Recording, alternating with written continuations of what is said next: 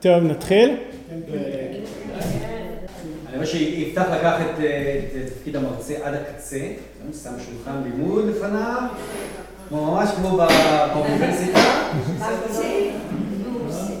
האמת שאין לי כוח לעמוד לנכי יום עבודה, זאת האמת.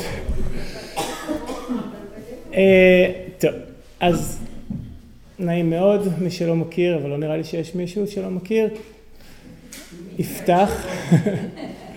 הקורס הזה הולך להיות קורס יחסית אקלקטי ולא שיטתי, שבגדול הנושא הכללי שלו הוא חיים. אבל אה, כמובן שבגלל שאני ביולוג, אז אה, רוב נקודות המבט שלי יהיו מראייה של ביולוג. אה, אני לא אספר לכם מה הדת מחשיבה חיים ולא מה המתים מחשיבים חיים. אנחנו נחשוב רק על החיים דרך נקודת המבט שלי, שהיא אמנם של ביולוג אבל היא גם שלי. לכן אנחנו לא, אל תצפו לקורס שיטתי שהולך לתקוף איזה נושא ואנחנו נעמיק בו ונראה אותו מכל מיני כיוונים. זה יהיה, כמו שאמרתי, אקלקטי על נושאים שונים שקשורים לחיים. אני חילקתי את השיעורים בצורה הזאת. בשיעור הראשון אנחנו נדבר, קראתי לו מא' ד' גורדון ועד פרנסיס קריק. אה, פרנסיס קריק, האיש שגילה את, הד... את המבנה של ה-DNA, והוא יעסוק בביופיליה, ובסוף השיעור אנחנו ננסה להבין מה זה בדיוק מדע הביולוגיה, והאם הוא באמת מדע בסיסי. בשיעור השני אנחנו נדבר על חשיבה ביולוגית, מה, איך בעבר הקדמוננו הקדמונים ראו את הביולוגיה, מה הם חיים לפי תפיסתם, איך אה, המחשבה על מה הם חיים התקדמה לאורך השנים ומה היום חושבים שזה חיים וגם קצת נדבר על הביוגנזה שזה התיאוריה שמנסה להסביר איך ייתכן שייווצרו בכלל חיים, חיים על פני כדור הארץ. כי מבחינה סטטיסטית זה אמור להיות שואף לאפס שייתכן דבר כזה. אז איך זה ייתכן, מה התנאים שאפשרו את זה? וכו הלאה. בשיעור השלישי אנחנו נדבר על כל התורה על רגל אחת, כמו שהלל הזקן אה, ניסה להסביר את היהדות, אנחנו ננסה להסביר את הביולוגיה, אה, נדבר על לינאוס ומיון עולם החי, חלוקה למשפחות, לסדרות, למינים, נדבר על דרווין והראשון שנתן הסבר איך אה, יצור חי יכול להיות כל כך מורכב, אז דרווין והאבולוציה, נדבר על מנדל וחוקי התורשה, שהוא הראשון שניסח את הדרך שעוברות תכונות לאורך הדורות, וזה עשה מהפכה מאוד מאוד גדולה. נדבר על וודסון וקריק ופיצוח מבנה ה-DNA. בשיעור הרביעי, שנתתי לו את הכותרת רדו בדגת הים ובעוף השמיים, אנחנו נדבר על ביולוגיה בשירות האדם.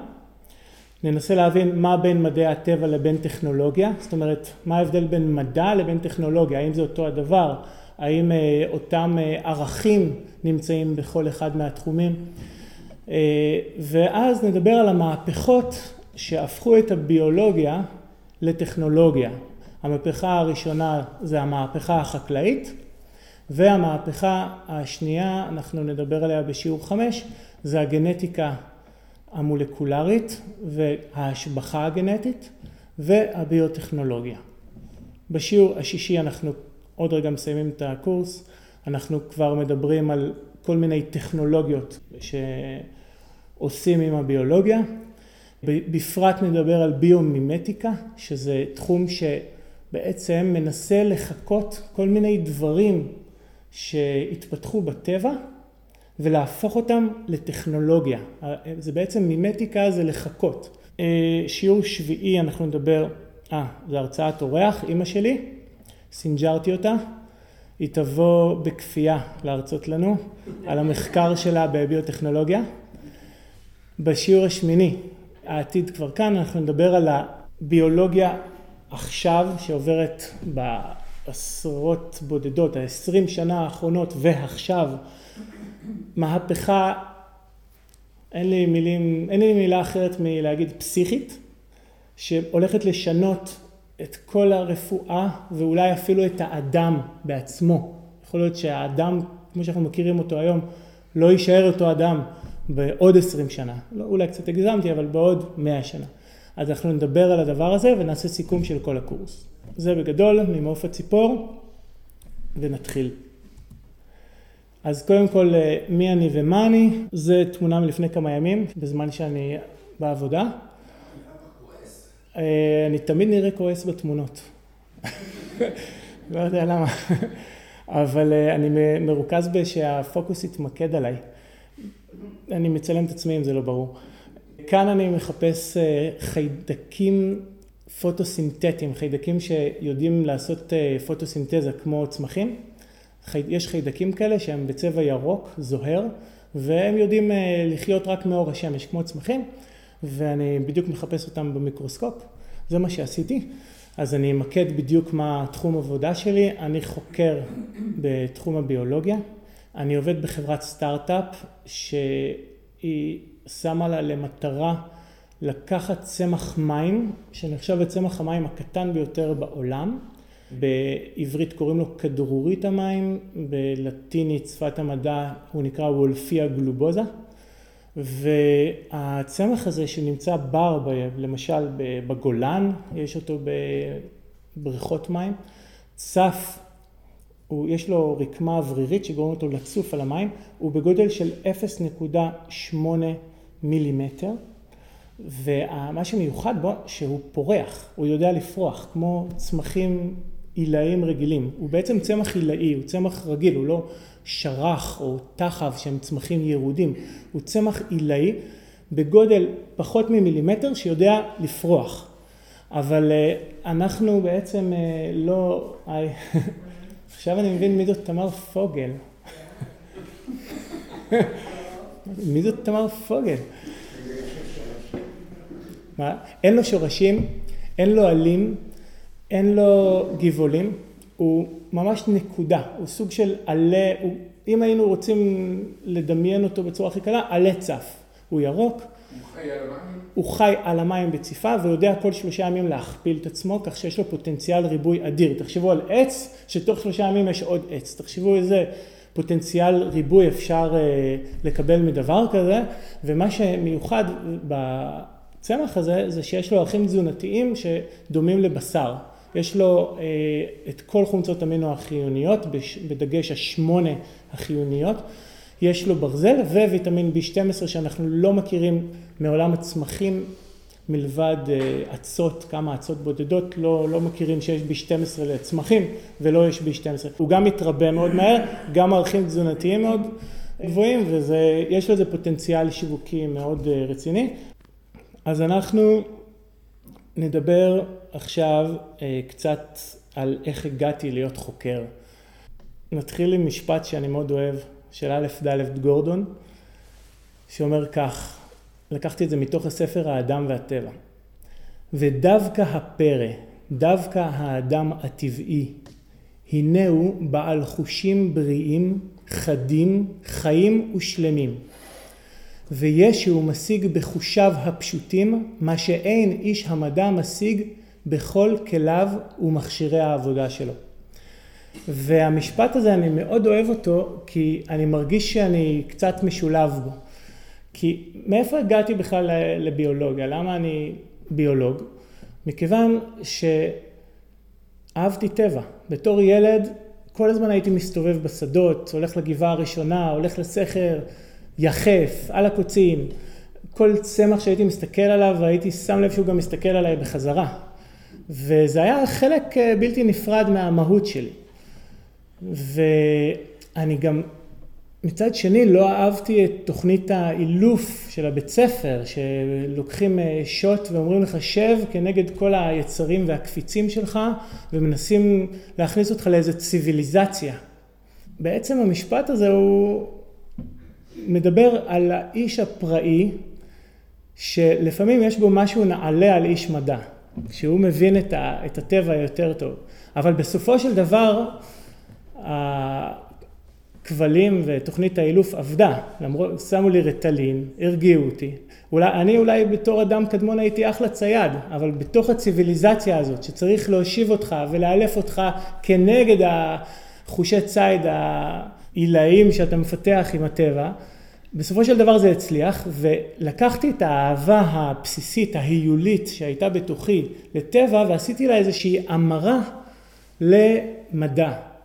ואני כל הזמן שאלתי את עצמי, האם זה היה תהליך נכון? האם זה בכלל אותו הדבר? האם זה אותו הדבר להיות חוקר ולהיות בן אדם שאוהב טבע? מאיפה זה בכלל, האם יש קשר בין הדברים? כי אהבה של ילד לטבע היא בטוח לא אהבה מדעית. זאת אהבה חושנית. והאהבה של מבוגר לטבע היא, היא יכולה להישאר עם החושניות, אבל היא הופכת להיות הרבה פעמים, אם אתה איש מדע, לשכלתנית. אז אני עוד קצת אגע בנקודות האלה, אבל לפני הכל אני רוצה לנסות להבין מה זה טבע בכלל. טבע, לפי הגדרת מילון ספיר, זה כל הדברים הקיימים בעולם. חי ולא חי, זה לאו דווקא מדעי החיים, נכון? מצד שני, באותו מילון כתוב נוף הבריאה בלי שינוי סדרי האדם. שימו לב, לדעתי יש פה סתירה בין שני הדברים. כי אם טבע זה כל הדברים הקיימים בעולם, אז האדם קיים בעולם. ואם זה נוף הבריאה בלי שינוי סדרי האדם, אז האדם נפלט החוצה כמותר האדם מן הבהמה, מה שנקרא. זאת אומרת, יש פה מצד אחד הגדרה שמכניסה אותנו לטבע, ומצד שני הגדרה שמוציאה אותנו מהטבע, והשאלה היא למה זה מופיע כך. אני חושב שזה לדעתי פשוט משתי נקודות מבט. הנקודת מבט הראשונה זה כל הדברים הקיימים בעולם, זה אולי נקודת מבט שכלתנית, מדעית. ונוף הבריאה בלי שינוי סדרי האדם זה בעצם ראייה אולי קצת דתית, נכון? שהאדם הוא מיוחד, הוא במרכז והכל סובב סביבו. עכשיו, אם נחשוב על זה, גם בתוך הראייה המדעית אפשר אולי לאחד בין שתי הגישות האלה. כי אם ננסה לחשוב על האדם לפני המהפכה החקלאית, המהפכה הנאוליתית, האדם היה חלק מהטבע. האדם נטרף וטרף. הוא היה צייד כמו שאריה היה צייד.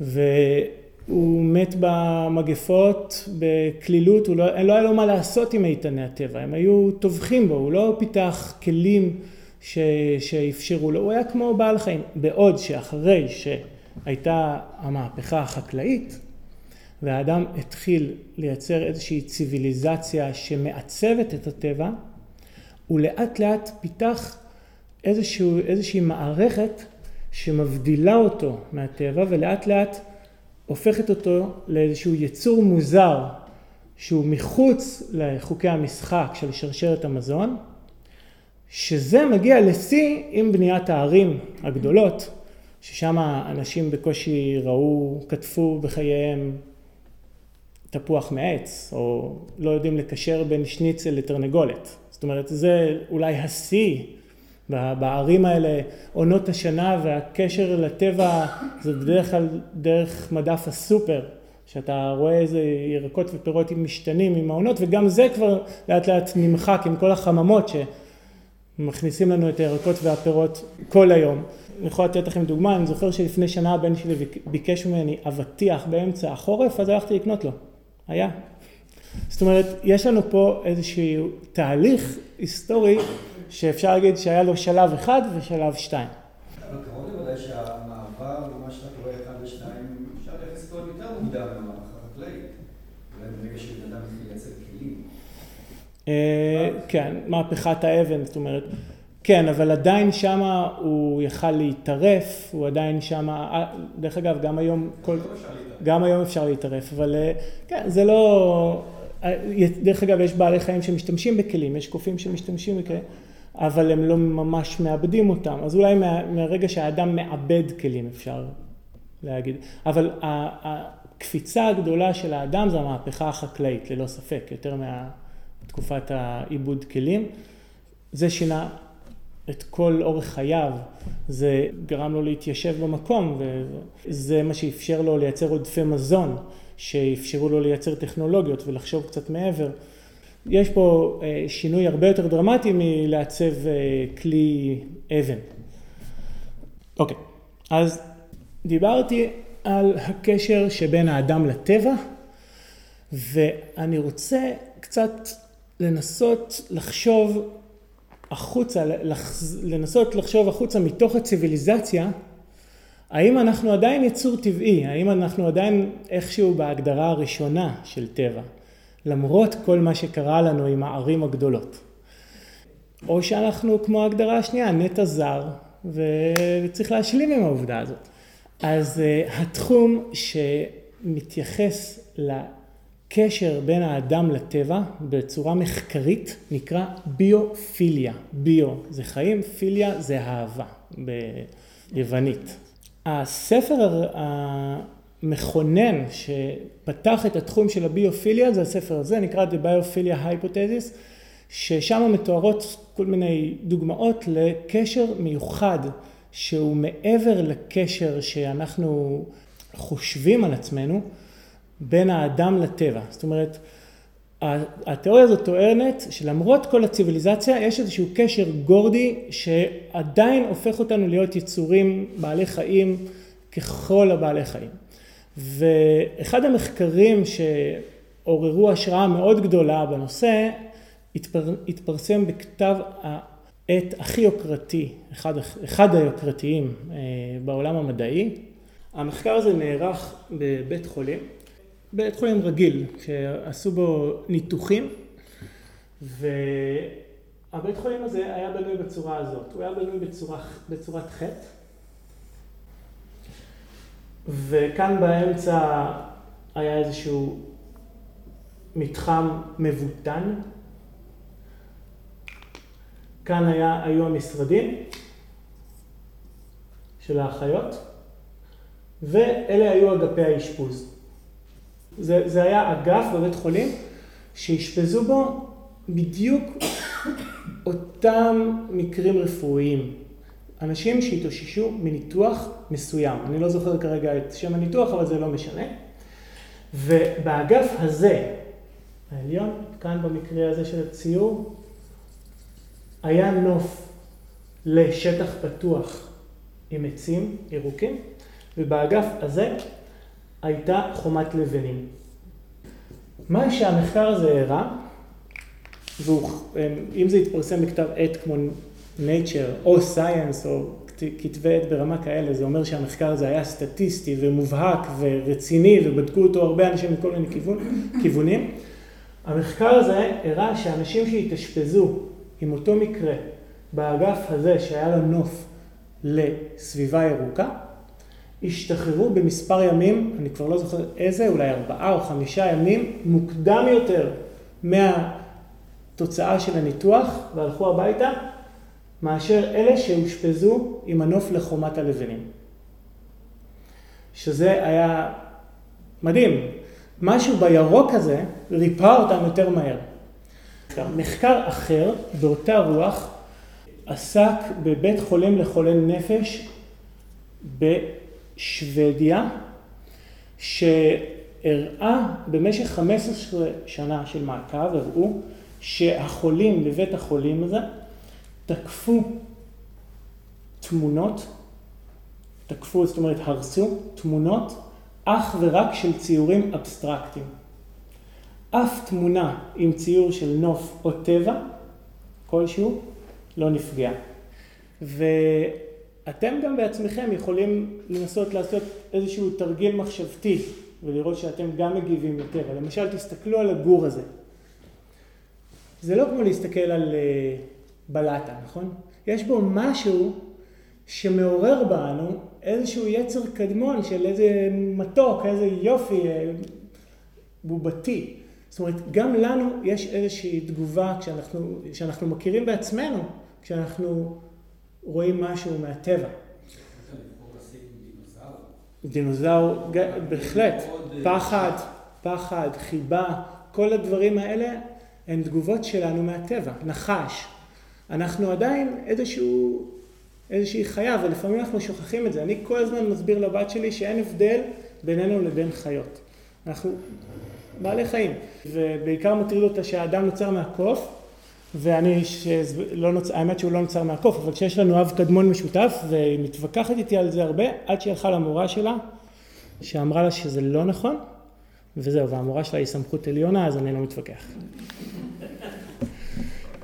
ואחד הספרים שקראתי בבגרותי, אחרי שכבר אילפו אותי במשך תשע שנים באקדמיה, עשר כמעט, שזו תוכנית אילוף מבחינתי המשכית לתקופת הבית ספר. הספר הזה שנקרא בדרך אל הטבע, נתן לי איזושהי רפלקסיה, איזושהי תמונת מראה למי שהייתי בעבר, כי הוא מדבר הרבה מאוד איך המורה צריך להנחיל לילד אהבה לטבע. והוא מדבר על זה שילד צריך לשבת מול שיח מבחינתו שעתיים, רק להיות מול השיח, ולנסות לראות מה הוא עושה שם. מבחינתי זה היה באמת ספר חלומי, הוא בדיוק ענה על כל מה שחשבתי שצריך היה להיות. ובין הפנינים שליקטתי מתוך הספר שנקרא בדרך אל הטבע, שדרך אגב קיבלתי אותו במתנה מעמיתי בן צור, אחרי שעשיתי הרצאה במקלט הספרים אצלו, בשנות, בימי אנו באנו, בין הפנינים שליקטתי מתוך הספר היה המשפט הזה. רבה היא ההשפעה, ההשפעה המשקיטה והמרגיעה של הטבע על הילד, הן מבחינה גופנית והן מבחינה רוחנית. זאת אומרת, הספר, התחום של הביופיליה התפתח ב-1981, הוא כבר ראה את זה בשנות ה-20 וה-30 של המאה הקודמת. אתה לא חושב שזה קצת משפט מחליף? במילה טבע יש נכון.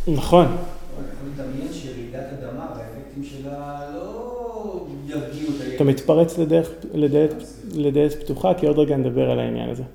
מה זה טבע באמת. אבל... או עכביש מאוד.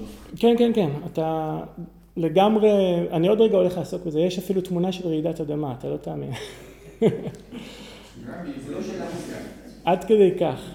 טוב, אז מי שהכי ידוע בשיבת האדם לטבע, שכבר הזכרתי את שמו, היה א' ד' גורדון, שגם הוא נתן לנו מתוך האדם והטבע, ציטטתי משפט ברוח זה של מרגולין, שאומר כך: ופקחת ביום ההוא את עיניך בן אדם, והצצת ישר לתוך עיני הטבע, וראית בהם את תמונתך, וידעת כי אל עצמך שבת, כי בהתעלמך מן הטבע, התעלמת מעצמך. אז הטבע גם אם יש בו משהו שיכול להרוג אותנו כחיית הארץ, עדיין יש בנו משהו שמותאם אליו מבחינה חושית, וא' ד' גורדון מבין את זה וחושב שצריך לחזור אל הטבע כדי לחזור אל עצמך. א' ד' גורדון אבל מדבר על שיבת היהודי אל הטבע, ומבחינתו, אם ככה נעלעל עמוקות בספרו האדם והטבע, הטבע שלו זה לא בדיוק הטבע שעד עכשיו אני דיברתי. צריך לנסות לדייק למה א' ד' גורדון וגם מרגולין, עליו דיברנו, אבל פחות, מתייחס כאשר הוא אומר את המילה טבע. מישהו יכול לחשוב למה, למה הוא מתייחס? מה זה טבע לפי א' ד' אדמה. יפה, עבודת האדמה. זאת אומרת, שימו לב, זו תמונה אולי הכי מפורסמת של עדה גורדון עם מעדר. מבחינתו, שיבת האדם אל הטבע היא שיבה אל האדמה. נכון, היא שיבה אל עבודת האדמה. מבחינתו, היהודי היה מנותק בערים הגדולות והתעסק כל היום בכסף, עכשיו הוא צריך להיות יצרני ולא מתווך של יצרנים, דרך זה שהוא ישוב אל הטבע, לשוב אל הטבע זה לשוב אל עבודת האדמה. אבל א' ד' גורדון, יש לו טעות קרדינלית בתוך הספר שלו. כי חקלאות, כמו שאמרתי, היא לא טבע. היא זאת שהפרידה אותנו מהטבע. חקלאות היא ציוויליזציה. חקלאות עושה לנו איזושהי אשליה של טבע. תסתכלו על התמונה הזאת. יש לנו תחושה של שטח פתוח, של ירוק, של יצורים חיים. אבל מה קרה פה בעצם?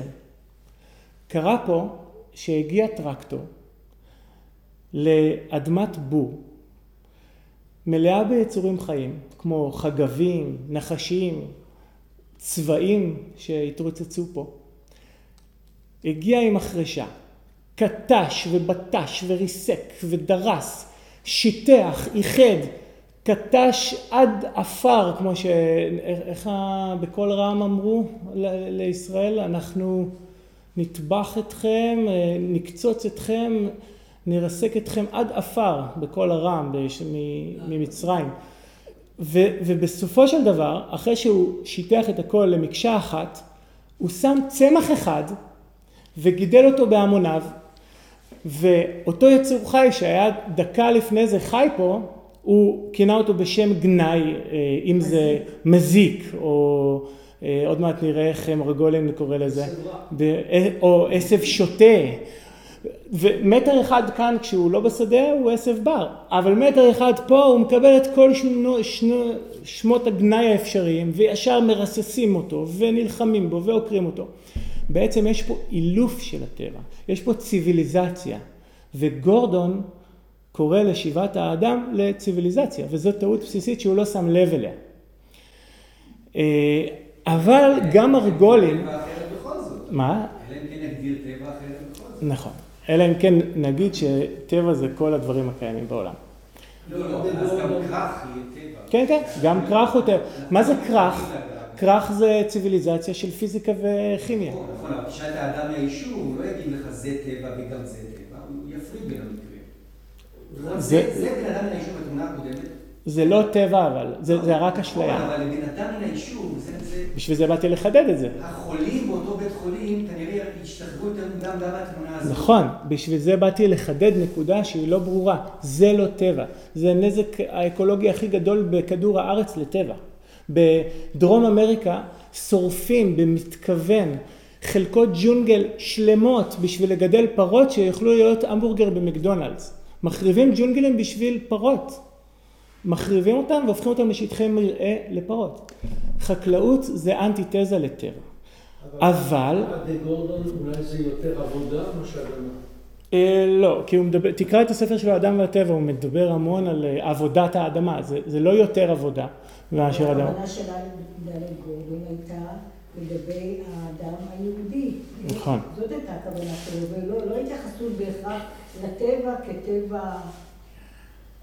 לא התייחסות של הטבע, זה, זה, הוא כן מדבר על הטבע, הוא מדבר על שיבת האדם לטבע, הוא מדבר על מה הטבע יעשה לנו מבחינה פסיכולוגית. עמים אחרים חיים בטבע. כי הוא, הוא ראה בהם מודל, הוא אנשים ראה, אכלו, אנשים היו צריכים לגדל את זה. הוא ראה בעיקר הרוסי מודל.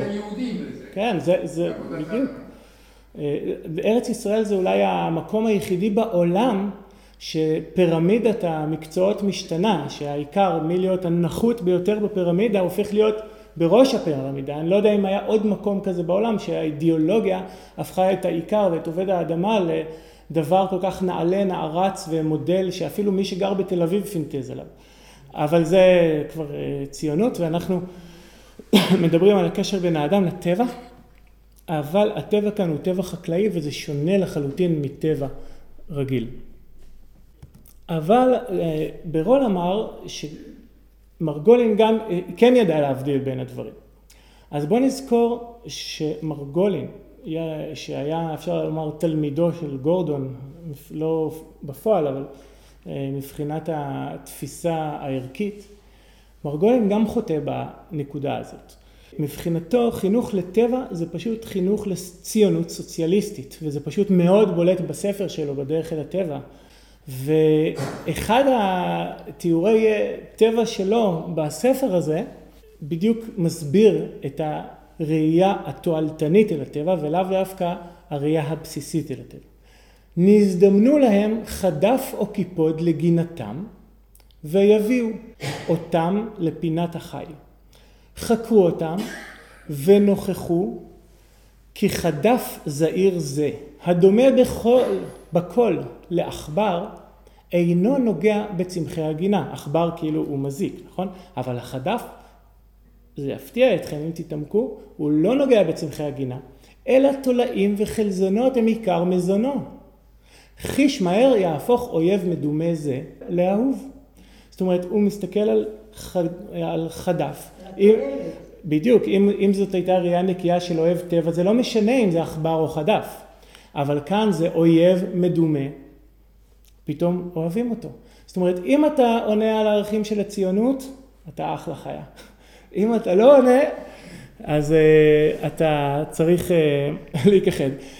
עוד ציטוט אחרון, כאן uh, מרגולין כותב בספרו בדרך לטבע את המשפט הבא, משפטים הבאים. יחד עם זה, יהיו חברי החוג, הוא מדבר על חוג טבענים, ככה הוא קורא להם, חוג טבע, שותפים נאמנים בהשמדת הצמחים ובעלי החיים המזיקים. במקום שבו יש חוג טבענים, שחבריו מכירים יפה את המזיקים האלה, קל לגייס אותם, לגיוס. ואליהם יצטרפו יתר התלמידים, וחיל גדול כזה יכול להיות צ...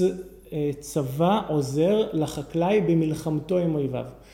אוקיי, הנקודה ברורה. וכאן אני בעצם רוצה לשאול את השאלה, אחרי שכבר אה, דיברנו על טבע ברמה הרוחנית של, של האדם שמגיב אליו, ועל טבע ברמה הערכית כפי שהוא התפתח בציונות, אני רוצה לשאול מה זה בעצם טבע. אז כמו שנאמר במילון ספיר, טבע זה כל הדברים על פני כדור הארץ, זה משהו כולי, זה הכל. ושימו לב שבמקרה בשפה העברית, זו תמונה של דני עמר שצילמתי אותו בפאב ביום שישי האחרון, במקרה בשפה העברית, טבע גם קרוב למילה טוב.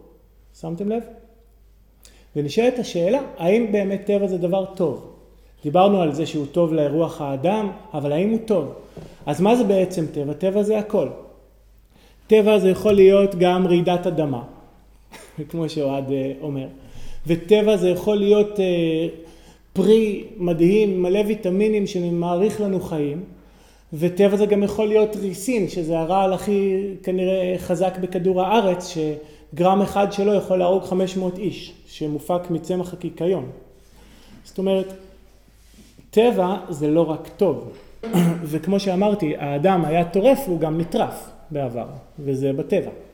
זאת אומרת שהתפיסה שלי כילד את הטבע הייתה תפיסה אה, של איזשהו יצור שהוא בסביבתו הטבעית וטוב לו בה, אבל מצד שני הציוויליזציה שעד עכשיו קצת לכלכתי עליה, הגנה עליו מפני הרעלים, מפני הרעידות אדמה, ואפשרה לו יחסית בנחת לקחת מדובשו ולא מעוקצו. זאת נקודה חשובה. האימא של סבתא רבא שלי, היו לה 11 לידות. והיו לה אה, לידות שהצליחו, כן? ושרדו לה חמישה ילדים. אני הסתכלתי עליה פעם בתמונה, והיא הייתה נראית לי בן אדם רגיל. זאת אומרת, שישה ילדים, אחד מת מטיפוס, אה, סליחה, שניים מתו מטיפוס באותו יום, אחד בבוקר, אחד בערב, אה, אחת נפטרה בגיל עשרים ומשהו מאיזושהי מחלה לא ידועה. כל אחד מת שם ממשהו אחר, מאיזו פורענות שבאה לעולם. ונשארו לה מתוך 11, 11 ילדים, חמישה ילדים. וזה היה דרך הטבע. זה היה נורמלי באותה תקופה. אני מסתכל עליה, היא לא הייתה נראית משוגעת בתמונות. היא הייתה נראית אימא עם חמישה ילדים, אני בטוח שהיה לה כואב, ואני בטוח שהיה לה קשה, ואני בטוח שהיה לה טראומטי, אבל הקצב התמותה של אז זה היה הנורמה. היום שילד אחד נפטר זה אסון, אסון הכי גדול שיכול להיות לבן אדם. כי אנחנו רגילים למגן, ש... למגן של הציוויליזציה, ואנחנו רגילים שאנחנו שולטים בחיינו ולא נשלטים על ידי הטבע. הנושא השני שאני רוצה לדבר עליו, שעד עכשיו רק ציינתי אותו ואני רוצה קצת יותר להתעמק, זה ההבדל בין החוויה החושית של הילד, יפתח, אני קודם מדבר על עצמי כי אני מדבר מתוך עצמי, לבין החוויה השכלתנית של יפתח המבוגר. אני כל הזמן מהרהר בחוויות האלה, זה לא, אלו לא אותן חוויות, אבל יש בהן מן המשותף ולפעמים הן מתערבבות אחת בשנייה. אז כאן התמונות האלה מעוררות בנו ללא ספק בשלב הראשון, איזו חוויה? שכלתנית או חושית? חושית. לחלוטין חושית. כאן אנחנו אומרים. איזה יופי.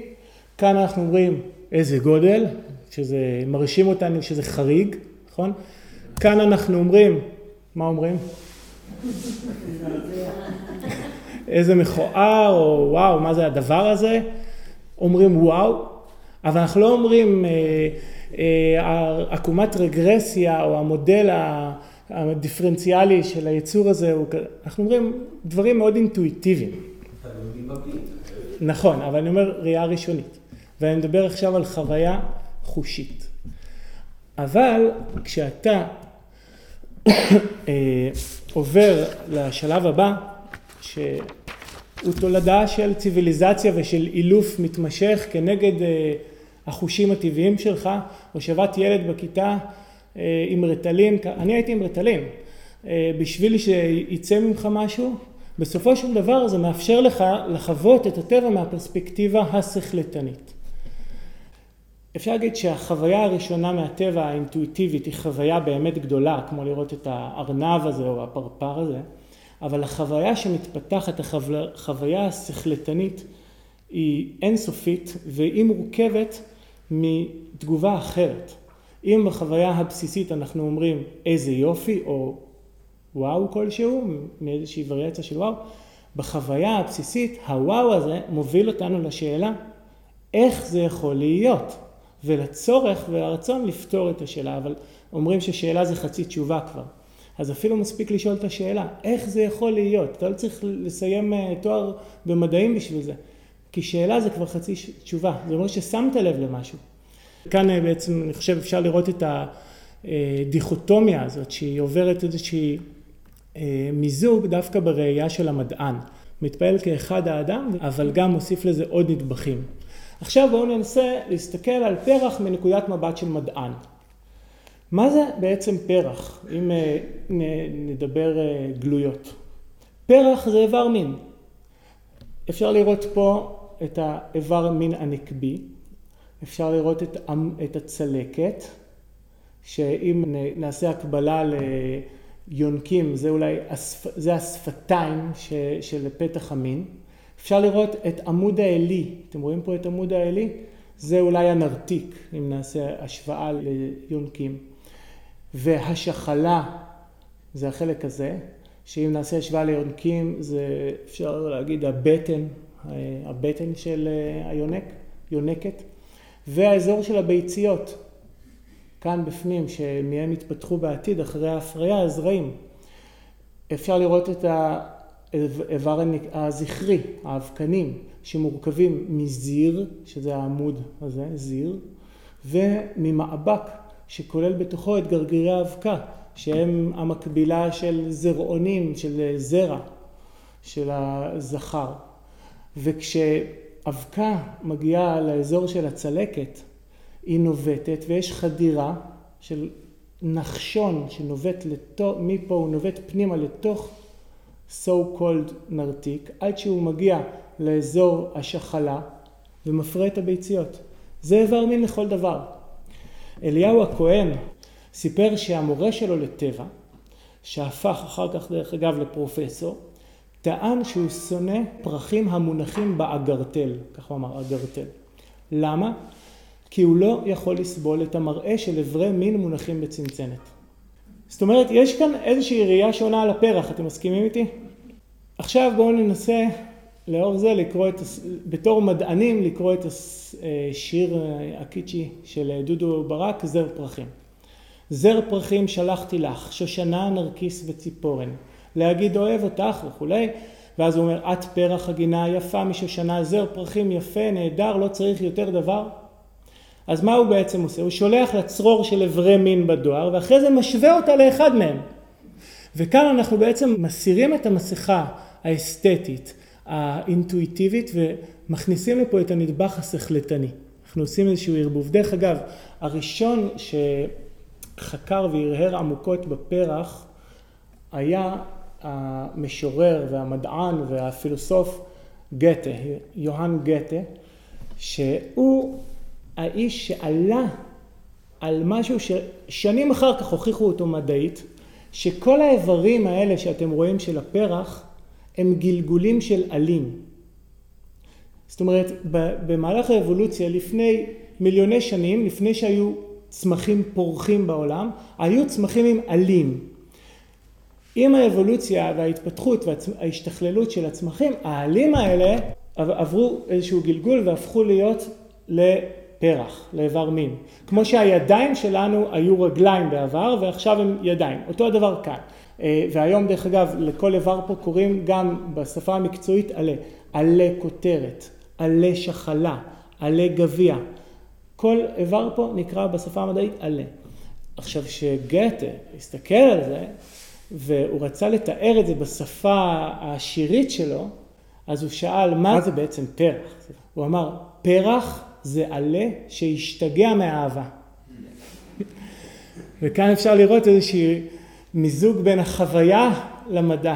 אני רואה במשפט הזה, ויש כל מיני מיזוגים כאלה. שימו לב, אני לא, אני לא אקדמי פה בהרצאה, אני קצת מדבר על הרהורים. יכולתי לעשות הרצאה אקדמית, אבל אה, אני לא חושב שזה ממש מעניין אה, ברמה האקדמית הצ'ופצ'יק של הקומקום של ביולוגיה, אה, אלא אם כן אתם שואפים לעשות בזה קריירה. אז בגלל זה אני ככה הרהורים. אני רוצה לנסות לתת לכם את הפרספקטיבות של ביולוג כמוני, בן אדם שהגיע מתוך זה, איך אני מסתכל על דבר, נקודות בחיים.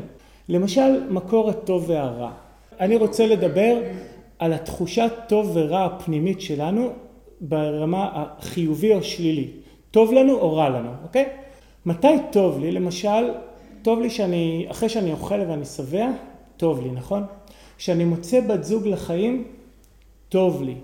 כשאני רואה אה, שדה פרפרים, טוב לי.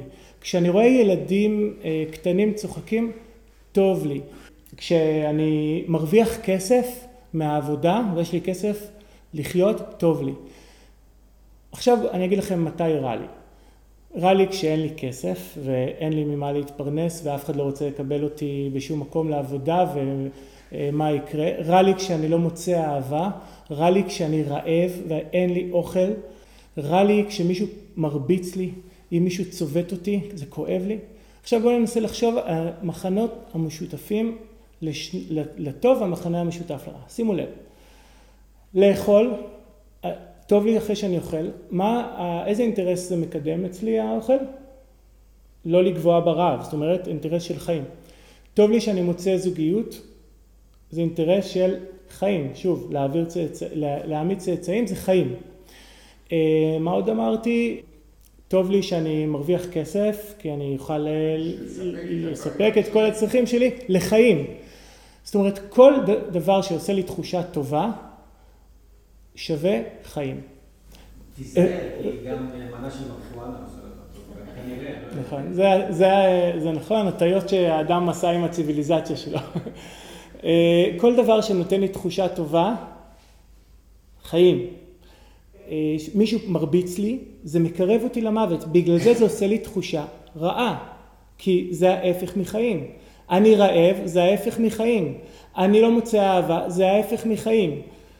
זאת אומרת, כל הטוב והרע שלי זה בעצם אלגוריתמים על המציאות, שבא מתוך הנפש שלי, מגיב לסביבה, במטרה לשמר את הגוף הזה, שיתקיים עד להעמדת צאצאים.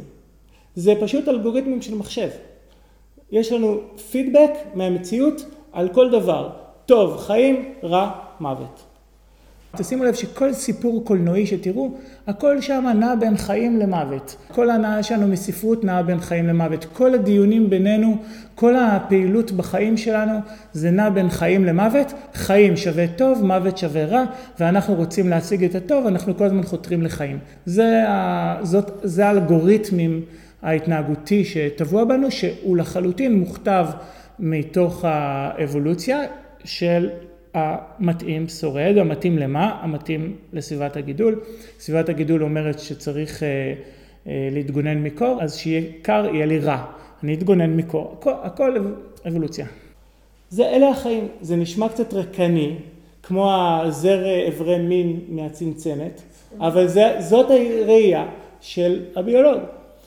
אה, שיפוט מחדש את האדם מתוך פליאה מדעית. למשל, כשרואים מישהו אה, עם פיגור אה, שכלי חס ושלום, הרבה מאוד אנשים אה, אוטומטית הוא מונמך, הוא לפעמים חולפים על פניו, לפעמים אומרים אה, בעיה של הטבע, אבל אם חושבים על זה, גם בן אדם כזה שיושב על כיסא גלגלים, הוא יצור מבחינה ביולוגית שהאדם גם עוד מיליון שנה לא יגיע לרמה כזאת של התפתחות אה, מבחינת המורכבות, מבחינת התהליכים שעוברים לו בראש עם הפיגור, עדיין.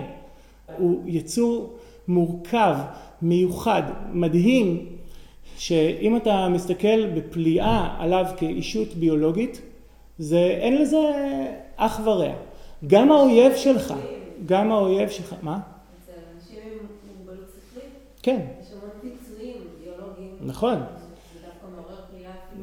נכון, אז, אז אני, אני מנסה לקחת את הפליאה הביולוגית, הביולוגית ומשליך אותה לאיזושהי ראייה הומניסטית, שהיא לאו דווקא חובה, יש כאלה שמנגל עשה דברים אחרים עם הפליאה שלו. אני אבל מדבר מתוך עולמי שלי, אני מנסה לחשוב על איזה דברים נפלאים הטבע ברא לנו גם אל מול מישהו שקרה לו משהו חמור כזה, או אפילו האויב שלי. האויב שלי יש לו אותו, הוא גדל עם אימא, עם אבא, הפסיכולוגיה שלנו היא זהה. אם הוא היה גדל בתוכי, הוא היה סופג אחרת, הוא היה כמוני. אז uh, אני יכול אפילו ליישר קו עם האויב שלי. שוב, זה לא איזשהו, אה, איזשהו קורס מדעי, ב, באוניברסיטה לא הייתי אומר דברים כאלה, אבל עדיין אני חושב שהיכולת שלי להסתכל על מישהו כיצור ביולוגי מאוד מקרבת אותי אליו. Uh, ההתבוננות על האדם כבעל חיים יכולה לקרב אותי אל הטבע. אני ונמלה, אני וכל יצור אחר. וכמובן יש עוד הרבה מאוד פרספקטיבות שאפשר לתת. אז מה זה מדע ומה הוא חוקר? חוקר בעצם אמרתי לא צריך להיות מדען. מספיק שילד מסתכל על משהו ושואל איך זה יכול להיות, מבחינתי הוא חוקר. הוא, יש לו חצי תשובה, יש לו את השאלה. שאלה זה כבר חצי תשובה. אז המדע מתבסס על הסקרנות הטבעית שלנו לנסות להבין דברים. האם הסקרנות הזאת היא טובה לאדם? לא בטוח. יש משפט אנגלי מפורסם שאומר שהסקרנות הרגה את החתול, אז צריך להיות מאוד זהירים. מדע הוא לא דבר טוב והוא לא דבר רע, הוא דבר נתון. הוא מגיע מאיזשהו משהו שטבוע בנו, אקסיומטי, שלא שואלים עליו יותר מדי שאלות, זה הסקרנות. הוא גם מגיע מעוד כל מיני כיוונים, למשל מהקפיטליזם, אנחנו נדבר על זה בסוף הקורס. המדע הוא איזשהו כלי, איזשהו מכשיר לספק לנו את יצר הסקרנות לפי מתודה מסוימת, שהיא לאו דווקא האמת כמובן, אלא היא האמת המדעית, היא אמת ששייכת למדע, היא לא האמת לאמיתה. עכשיו, אחרי שאמרנו על מה, מה זה מדע, ננסה לחשוב האם ביולוגיה הוא מדע. אז האם ביולוגיה היא מדע, אבל אני, אפשר להגיד, לדעתי אם נדבר על ביולוגיה שווה מדע, אז זה זכר, לא? נראה לי, צריך לחשוב על זה. אז ביולוגיה, בואו נחשוב אה, אה, מה, מה מדע עושה, הוא מנסה לעלות לנו על שאלות של הטבע, לתאר לנו את הטבע.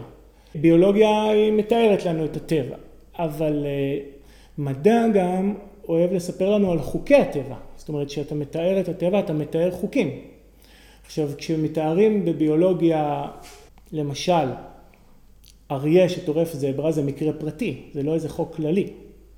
או שמתארים איזשהו מבנה של אה, אה, יצור מבפנים, זה מקרה פרטי, בעוד ש-E שווה MC בריבוע זה מקרה כללי.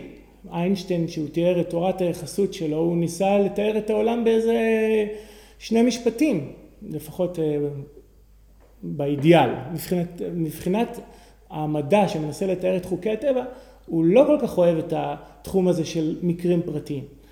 אז בואו נחשוב אם בכלל ביולוגיה היא מתארת את הטבע אה, בצורה שהמדע אוהב, או שהיא מתארת את הטבע בצורה מאוד לא אלגנטית, שהמדע עושה את זה, אבל הוא פחות אוהב את זה. אז הביולוגיה היא מתארת את הטבע לפעמים במקרים כלליים ולפעמים במקרים פרטיים. למשל, וודסון וקריק שגילו את מבנה ה-DNA, הם פיתחו את הדוגמה של הביולוגיה המולקולרית, שאומרת שכל היצורים החיים מורכבים מחומר גנטי, לרוב DNA, שהופך להיות RNA והופך להיות חלבון. כל היצורים, זה מקרה כללי, זה תיאור כללי, הדוגמה של הביולוגיה, הדוגמה המרכזית של הביולוגיה המולקולרית שווטסון וקריק היו שותפים בפיתוח שלה, נותן לנו מקרה כללי מאוד מאוד טוב בביולוגיה. מצד שני, המקרה הזה שהוא חוקר את הצ'ופצ'יק של הקומקום הוא מקרה פרטי. אז יש לנו כאן שילוב של מקרים כלליים ומקרים פרטיים לטובת המקרים הפרטיים. הדבר השני שלא כל כך מדע אלגנטי פה זה שאין פה את התחום הבסיסי של חוקי הטבע. בואו ננסה לחשוב מה המדע הכי הכי בסיסי, זה פיזיקה, כי ביולוגיה זה יצורים חיים שמורכבים ממולקולות כימיות, שמולקולות כימיות זה בעצם אטומים בכל מיני קשרים שהם בעצם מתוארים על פי הפיזיקה. זאת אומרת אם נרצה להיות ממש פיוטיים, המדע היחידי זה פיזיקה. כי אם תדע לנבא את כל התנועות של כל המולקולות והקשרים והכל, תוכל גם להגיע לביולוגיה. אז בסופו של דבר יש כאן מדע שהוא מתאר המון המון דברים מכל מיני בחינות, מאיך האריה צד את הזברה עד מבנה ה-DNA, דרך מבנה הפנים של האדם ואיך אטומים, איך סליחה, חלבונים בתוך תא בודד מגיבים אחד עם השני. הוא מתאר המון המון דברים, זה המון פרספקטיבות שמשתמשים בפיזיקה, בכימיה, באופטיקה, שזה פיזיקה, בפסיכולוגיה, מה זה, מה זה אריה שצד זברה? אני לא רואה זואולוג כל כך שונה מפסיכולוג. הוא יושב ורואה מה בא לאריה לצוד, ואיך הוא עושה את זה, מה האסטרטגיות שלו. זה פסיכולוגיה של בעל חיים, זואולוגים הם פסיכולוגים. זאת אומרת שאם אנחנו בעלי חיים, גם פסיכולוגים הם ביולוגים, אז יש פה גם פסיכולוגיה. אז זה מדע מולטי דיסציפלינרי, זאת אומרת ביולוגיה זה אפשר להגיד הכל. תודה רבה על ההקשבה, נתראה בשיעור הבא. תודה.